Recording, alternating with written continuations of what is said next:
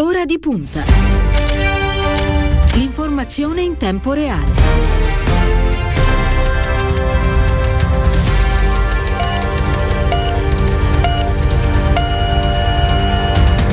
È lunedì 22 marzo, buon pomeriggio, buon inizio di settimana e ben ritrovati a Ora di Punta da parte di Stefano Cagelli. Sono da poco passate le 14 e apriamo il nostro spazio di confronto, di discussione e di analisi pomeridiano che ci accompagna tutti i giorni dal lunedì al venerdì, sempre a quest'ora.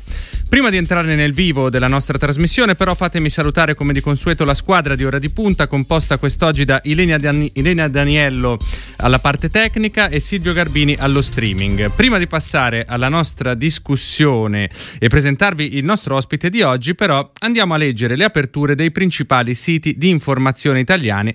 in questo momento. Partiamo da Repubblica che apre con la questione eh, dei vaccini in Lombardia, flop vaccini in Lombardia, Fontana commissaria aria, cambio ai vertici, Salvini chi sbaglia paga, in settimana gestione a poste. Eh, sempre dalla prima pagina di Repubblica, di spalla i dati della settimana, parliamo ovviamente di Covid, calano i nuovi casi, ma aumentano ancora ricoveri e vittime. Eh, poi abbiamo la protesta dello sciopero di Amazon, i sindacati eh, adesione al 75%, l'azienda venga a trattare o ci fermeremo. Ancora e abbiamo il servizio dell'inviato Paolo Berizzi. Eh, poi passiamo sempre da Repubblica alla campagna vaccinale, eh, vaccini dalla Campania a Padova, ancora rinunce per AstraZeneca. E scoppia il caso prenotazioni nelle regioni. Eh, sempre dalla prima pagina pagina di Repubblica, AstraZeneca, studio in USA, Cile e Perù. È un vaccino sicuro ed efficace. Nel 79% dei casi evita qualsiasi sintomo. Eh, poi abbiamo il dossier, più impianti di produzione, ecco la mappa della UE per l'autonomia vaccinale. Eh, passiamo alla prima pagina della stampa che apre con eh, un articolo sui ristori, eh, parla dell'ira delle aziende. Eh, che mh, ritengono essere eh, per il momento troppo poco quello che è stato fatto. Eh, sempre mh, dalla prima pagina della stampa leggiamo vaccini, scontro sul blitz di Morra, urlava per i parenti della compagna. Lui chiarirà la scorta. Staremo a vedere cosa succederà da questo punto di vista. Eh, passiamo ora al Corriere della Sera che apre con questo studio USA di cui accennavamo anche dalla prima pagina di Repubblica, AstraZeneca efficace al 79% e sicuro, non c'è aumento di rischio trombosi. Il preparato è efficace all'80% sui sintomi anche negli over 65, protettivo al 100% sulla malattia grave. E ovviamente eh, sulla prima pagina del Corriere di Milano eh, si fa ovviamente riferimento al caos vaccini in Lombardia. Fontana su aria, ho chiesto al CDA di fare un passo indietro, Fontana ha parlato proprio pochi minuti fa. E eh, per parlare di questo e di tanto altro, oggi abbiamo in collegamento con noi, e ci ha raggiunto, fatemelo andare a salutare subito, Alessandro Alfieri, senatore del Partito Democratico, capogruppo PD in Commissione Esteri a Palazzo Madama. Benvenuto Alfieri. Eccoci, bentrovati. Bentrovato a lei. Eh, vi ricordo che potete partecipare a questa nostra discussione scrivendoci al numero 342 1426 902 se avrete domande per il senatore Alfieri, gliele gireremo volentieri. Eh, senatore, eh, prima di entrare nel merito della nostra discussione di oggi che verterà più sulla politica estera. Le vorrei però chiedere un commento su cosa sta succedendo in Lombardia. Lei è di Varese, è stato segretario regionale del PD e consigliere ehm, regionale, eh, è eh, sicuramente un interlocutore informato e autorevole. Il caos sui vaccini è solo l'ultimo capitolo di una saga che ha dell'incredibile. Se pensiamo a come era considerata la sanità e in generale l'efficienza lombarda prima della pandemia e a cosa eh, ci ritroviamo ad assistere oggi.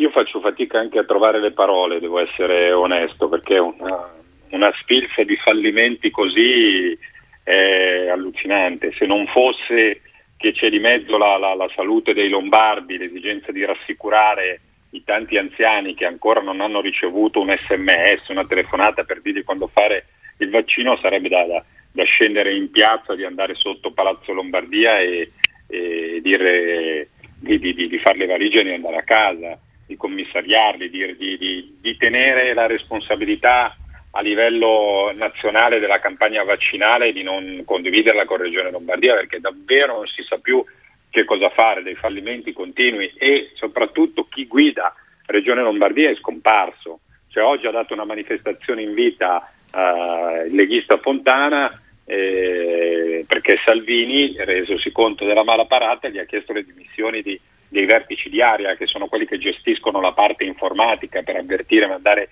gli sms, sì. i messaggi agli anziani, ma eh,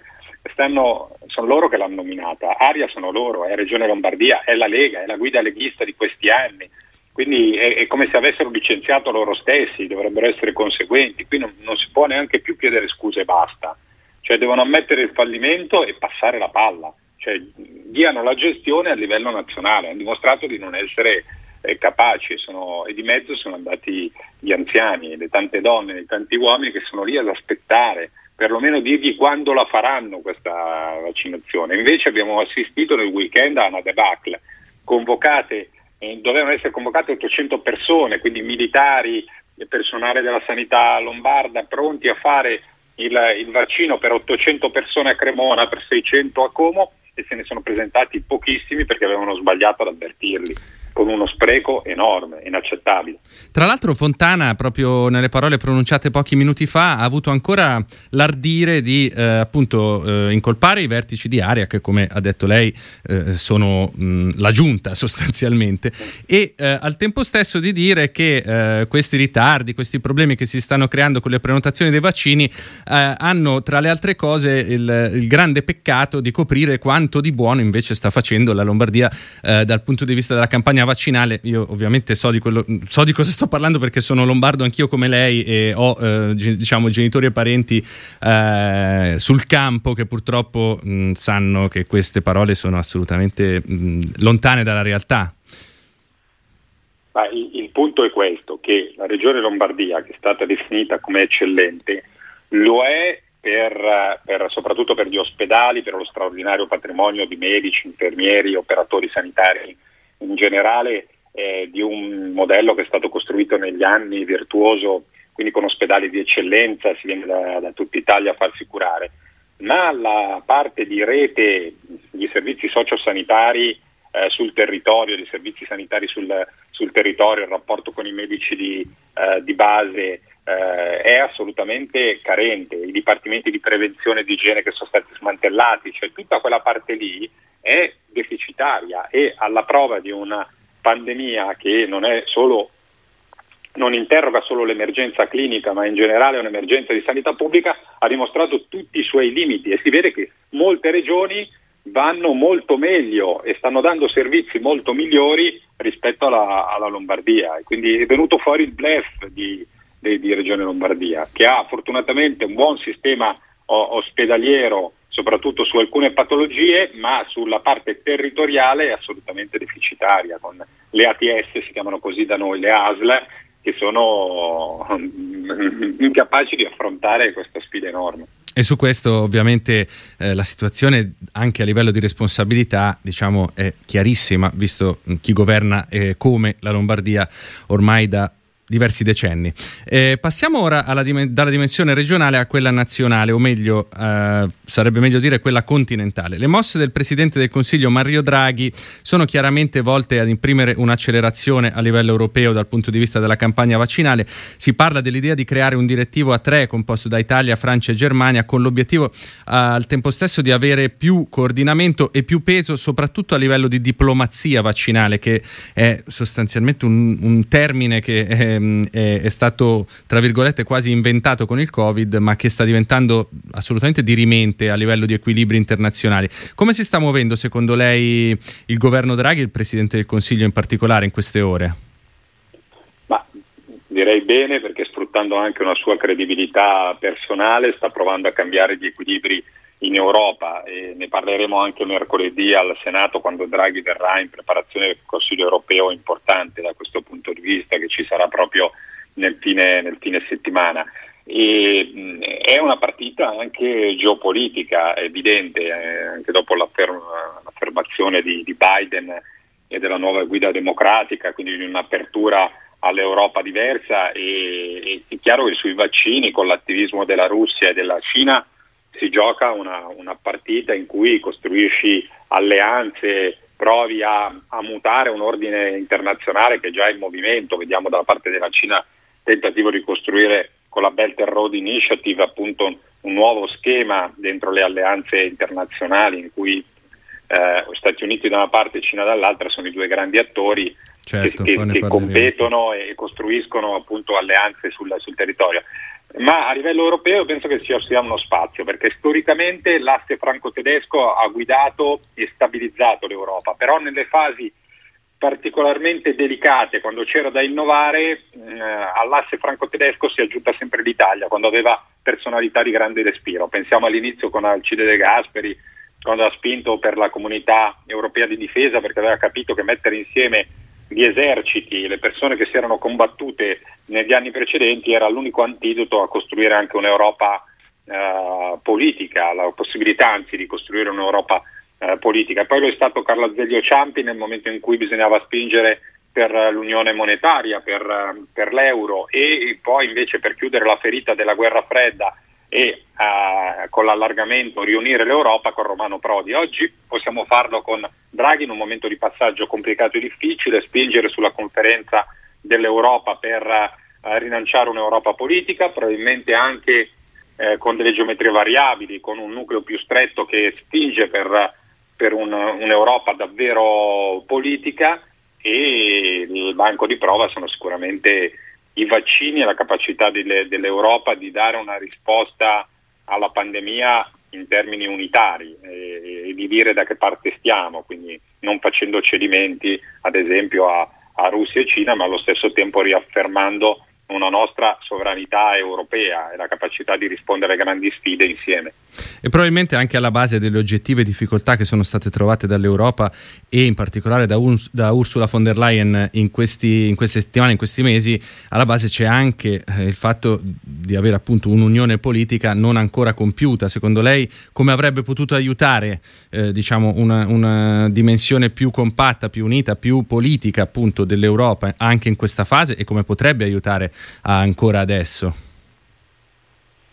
Ma io penso che questa sia una, una finestra di opportunità perché è evidente che ci sono delle, delle, sensibilità diverse, penso ai paesi dell'Europa orientale, ai paesi nordici su altre partite, però mentre i paesi nordici hanno compreso e capito i frugali eh, sì. eh, davanti alla sfida della pandemia bisognasse in qualche modo provare a costruire un'innovazione, e quello del debito comune finalmente, degli eurobond per finanziare una capacità di uscita dalla crisi comune, eh, su, sulla, invece sulla necessità di un'Europa politica, di un nucleo più stretto che affronti insieme le grandi sfide internazionali, lì ci sono posizioni un, un po' diverse. E io penso che questo sia il momento di prendere atto, di rompere un tabù che probabilmente un'Europa 27 che deve sempre procedere insieme eh, ricercando il consenso unanime non è la soluzione ai problemi e alle sfide che abbiamo davanti. Quindi che l'Europa 27 può starci, ma può starci anche un nucleo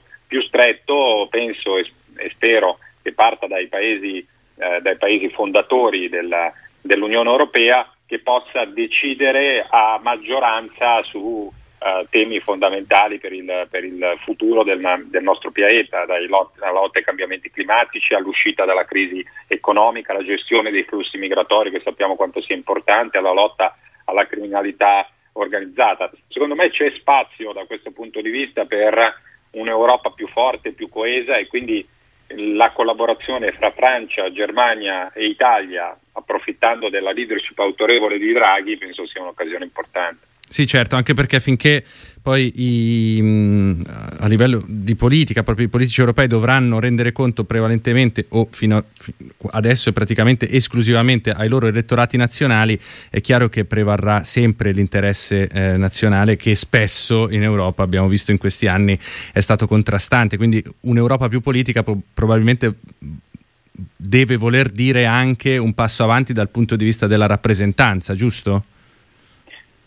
Non c'è dubbio. Penso da questo punto di vista sia utile anche il lavoro che può fare il Partito Democratico, che ha sempre avuto nell'Europa la stella polare e con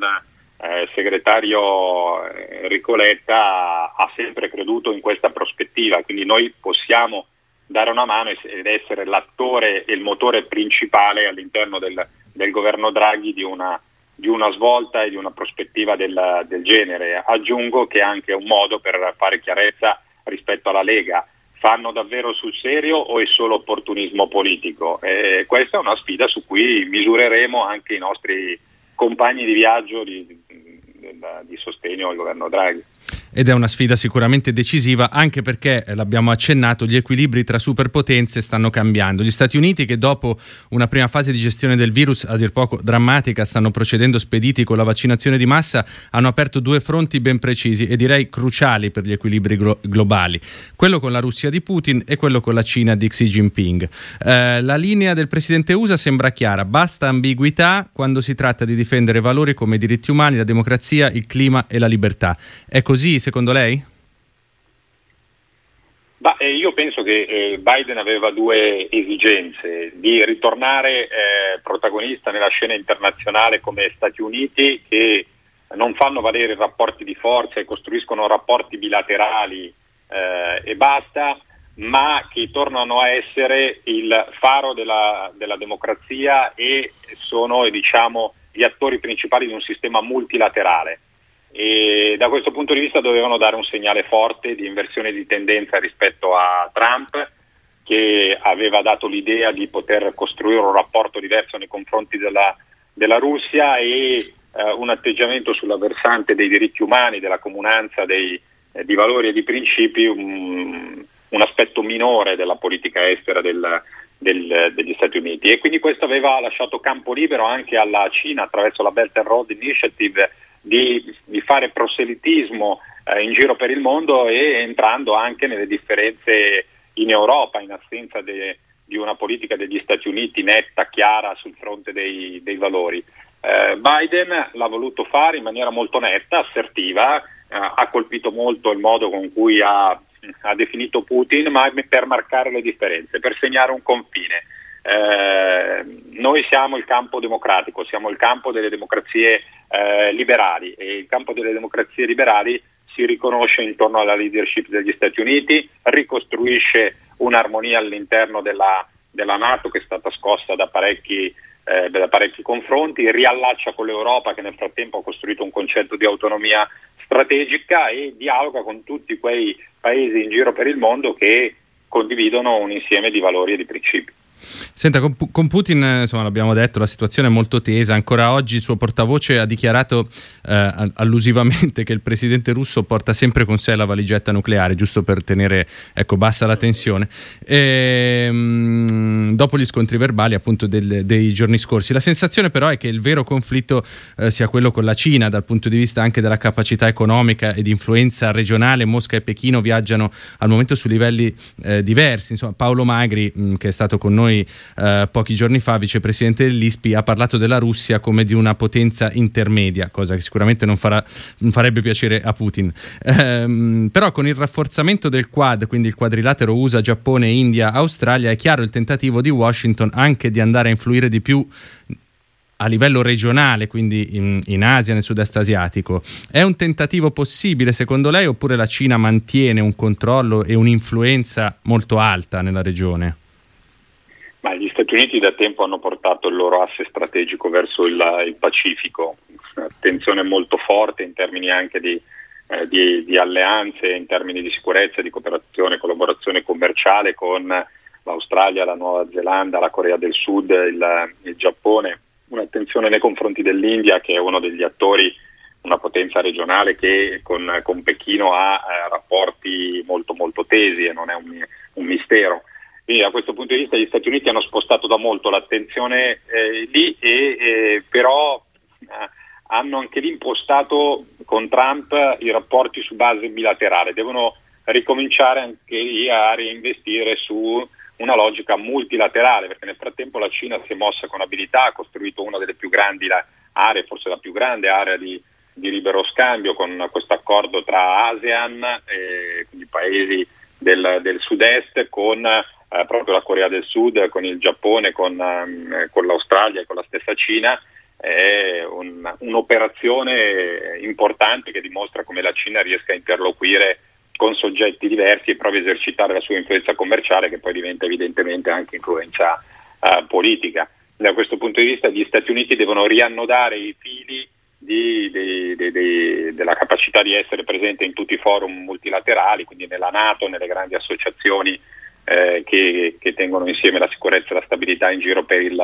eh, per il mondo e penso che l'Europa abbia tutto l'interesse a marcare una sua autonomia strategica sicuramente, a rafforzare il nucleo dell'Europa politica ma a mantenere un rapporto molto forte di chiara appartenenza al campo atlantico. Certo, sicuramente è una questione determinante anche per il futuro dell'Europa. Io ringrazio davvero Alessandro Alfieri, senatore del Partito Democratico, Democratico, e capogruppo PD in Commissione Esteri a Palazzo Madama per essere stato con noi. Torneremo sicuramente a disturbarla molto presto. Noi continueremo a parlare di politica estera anche nel secondo spazio di Ora di Punta. Ci sposteremo in Israele dove domani si torna a votare per la quarta volta negli ultimi due anni. A tra poco.